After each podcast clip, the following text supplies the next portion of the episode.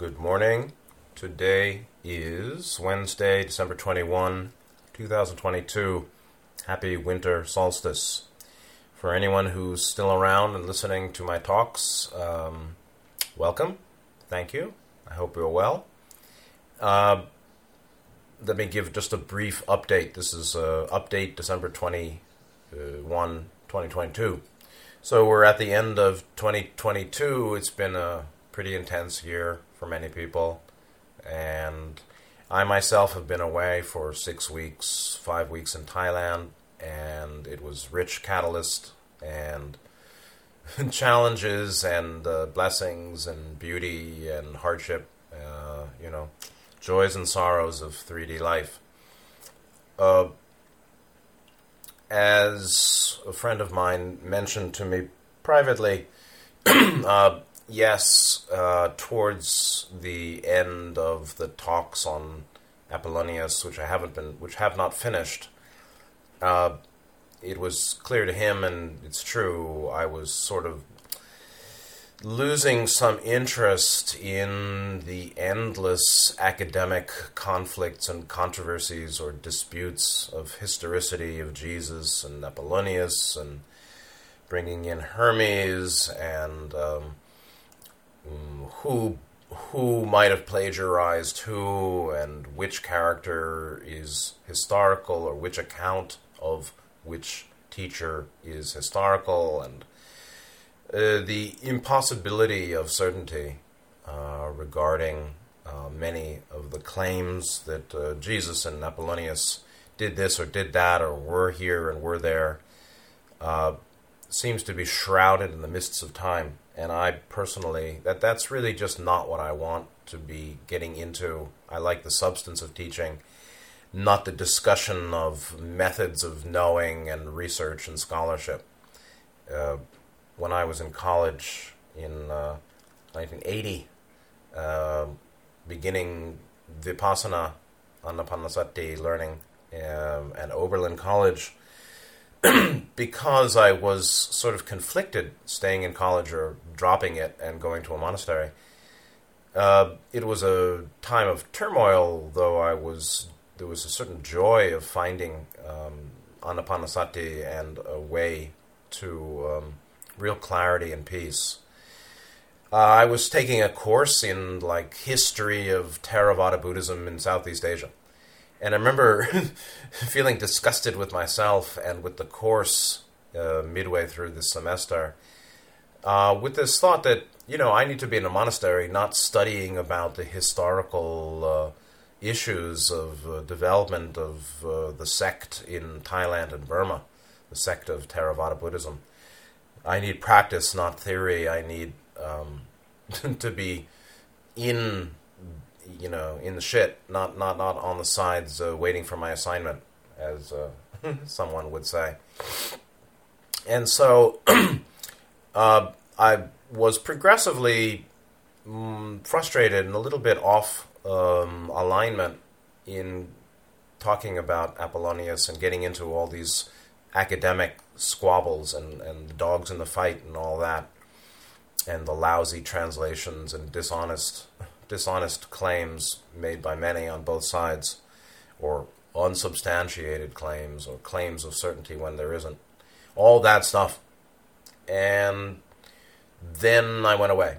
and then I saw that much of what, uh, nearly, you know, all of what we talk about, um, the human matrix of evil and the cosmic, you know, interdimensional realities and principles of soul evolution, uh, obviously are not much in currency uh, outside these sort of uh, ivory towers or outside our group and other groups. There are, you know, there are many groups, hundreds globally, but uh, it's really a drop in the bucket in the sense of um, what where human consciousness is most human human human consciousness they're in the 3D world not knowing it is and not knowing their purpose and just going about to make them li- their lives as fulfilling uh, happy as possible um, strongly materialist and um, not realizing how little is, is understood taking the crowd for their teacher, who takes the crowd for their teacher, like that. So, uh, I may or may not go too much further with the Apollonius reading. And I'm really not sure how much I will um, get into additional series uh, of uh, Buddhism, Advaita Vedanta, or Ra related, or Healing and Balance. I'm gonna. I didn't. Uh, uh I don't have any kind of uh, obligation internally. Uh, I have over a thousand talks, so whoever is interested, like new talks, there may not be so many, or there will be some, but um, I think a thousand uh, talks on the YouTube channel and the Mirror sites in 28 playlists is probably enough for most people for now. Study that real well, and uh, you will know as much as I know and more. And um, it's uh, rich, and um, the buffet is uh, waiting. So, new I don't know about. and then looking in at back to Apollonius I just want to read something from it. From this is the Mountain Man's selection of translations from uh, of Philostratus' Life of Apollonius from Conybeare, uh, 1912, 1911.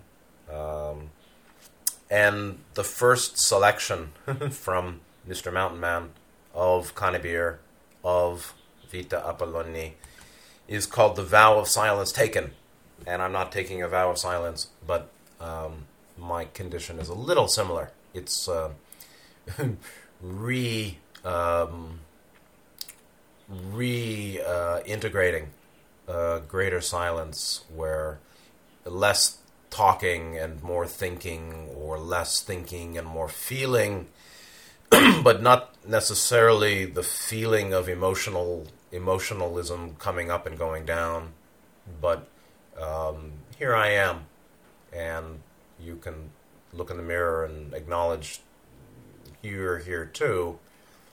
Uh, theory is less important than practice. So this chapter or section, it's just a section of Conybeare uh, from Vita Apolloni is called "The Vow of Silence Taken," and I'll just read it. It's just interesting, and I may end up reading these selections uh, but I'm not giving myself any pressure, and I'm certainly I'm not certain what's best. So the vow of silence taken on one occasion. You you Euxenus or you Euxenix, who was his teacher, Apollonius' teacher up to age 16, asked Apollonius why so noble a thinker as he, and one who was master of a diction so fine and nervous, nervous in the sense of sensitive, but not, you know, agitated. Why he did not write a book, and Apollonius replied, I have not yet kept silence. And forthwith he began to hold his tongue from a sense of duty, and kept absolute silence, though his eyes and mind were taking note of many a thing, and though most things were being stored in his memory. Indeed, when he reached the age of a hundred, he still surpassed Simonides in point of memory, and he used to chant a hymn addressed to memory, in which it is said that everything is worn and withered by time, whereas time itself never ages, but remains immortal because of memory. Nevertheless, his company was not without charm during the period of his silence, for he would maintain a conversation by the expression of his eyes, by gestures of his hands, and nodding his head, nor did he strike men as gloomy or morose, for he retained his fondness for company and cheerfulness. This part of his life, he says, was the most uphill work he knew, since he practiced silence for five whole years. For he says he often had things to say and could not do so, and he was often obliged not to hear things the hearing of which would have enraged him. And often, when he was moved and inclined to break out in a rebuke to others, he said to himself, Bear up then, my heart and tongue, meaning, be strong, my heart, and uh, keep my tongue still. And when reasoning offended him, he had to give up for the time the refuting of it. So he was a uh, rebuker periodically or regularly. Uh, Jesus, Yeshua in the story, true or not, don't know, said something like, I've come to bring a sword or I brought a sword. The uh, teachings of love traditionally, you know, any, any discussion of metta and prem and bhakti in Hinduism or Buddhism, even discussions of here, you know, uh, wisdom and service to other and philosophy have all been um, leading with wisdom, not love, leading five, not four, meaning love without wisdom is a big problem. And yet, it's um, of the nature of the work of humanity for harvestability. So, this is Green Ray. Love is essential. In some sense, it's the whole of the path. But to know it as the whole of the path or for its full development, wisdom or fifth ray is essential, not um, optional. It's essential. There's no, you know, fullest development of green ray without blue, and the blue and green centers, uh, in some sense, metaphysically, uh, are one or is one. Two sides of the same, as Ross said, the blue green center. So the chakras of mind, of true mind, four five while the chakras of personal mind may be more associated with 2 3.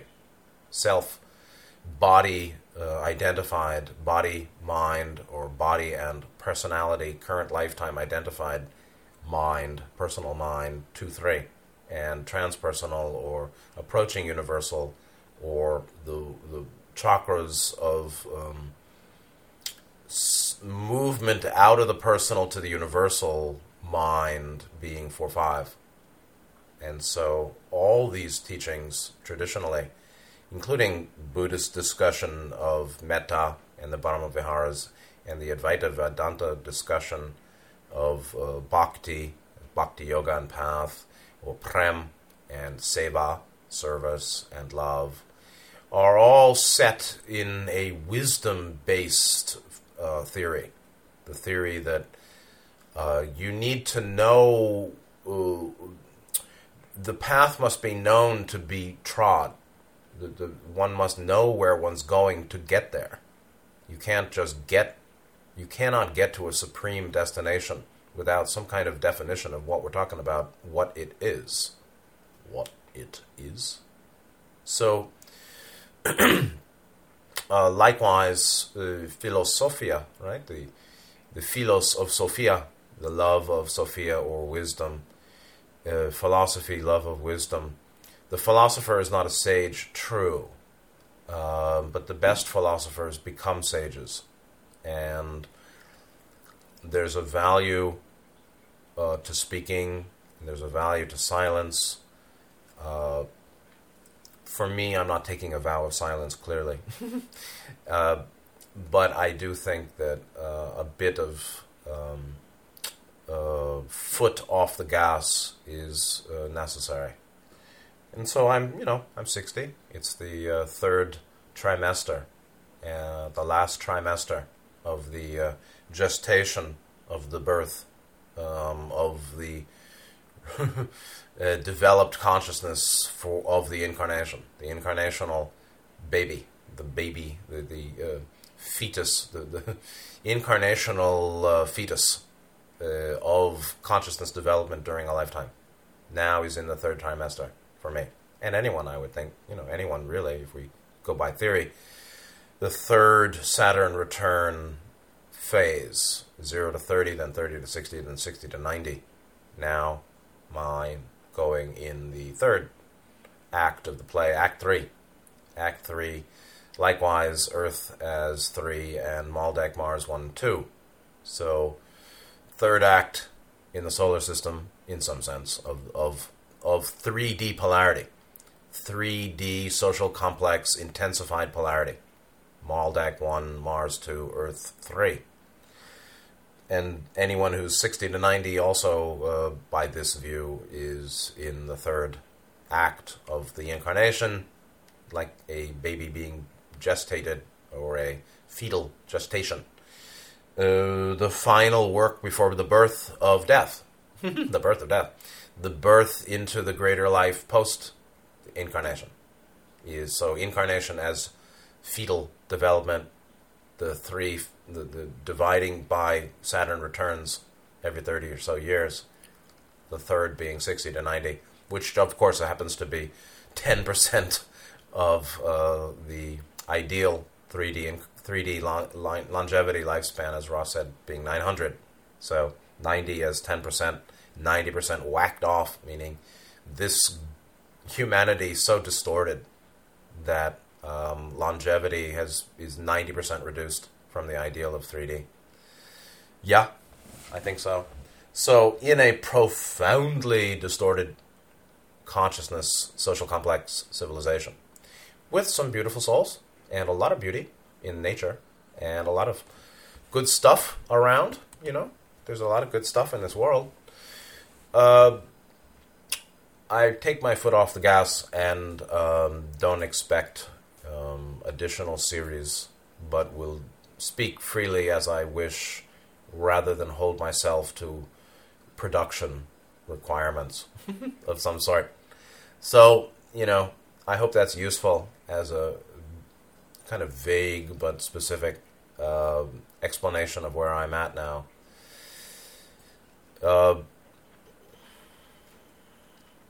I don't have such profound, you know, I'm all profounded out, you know.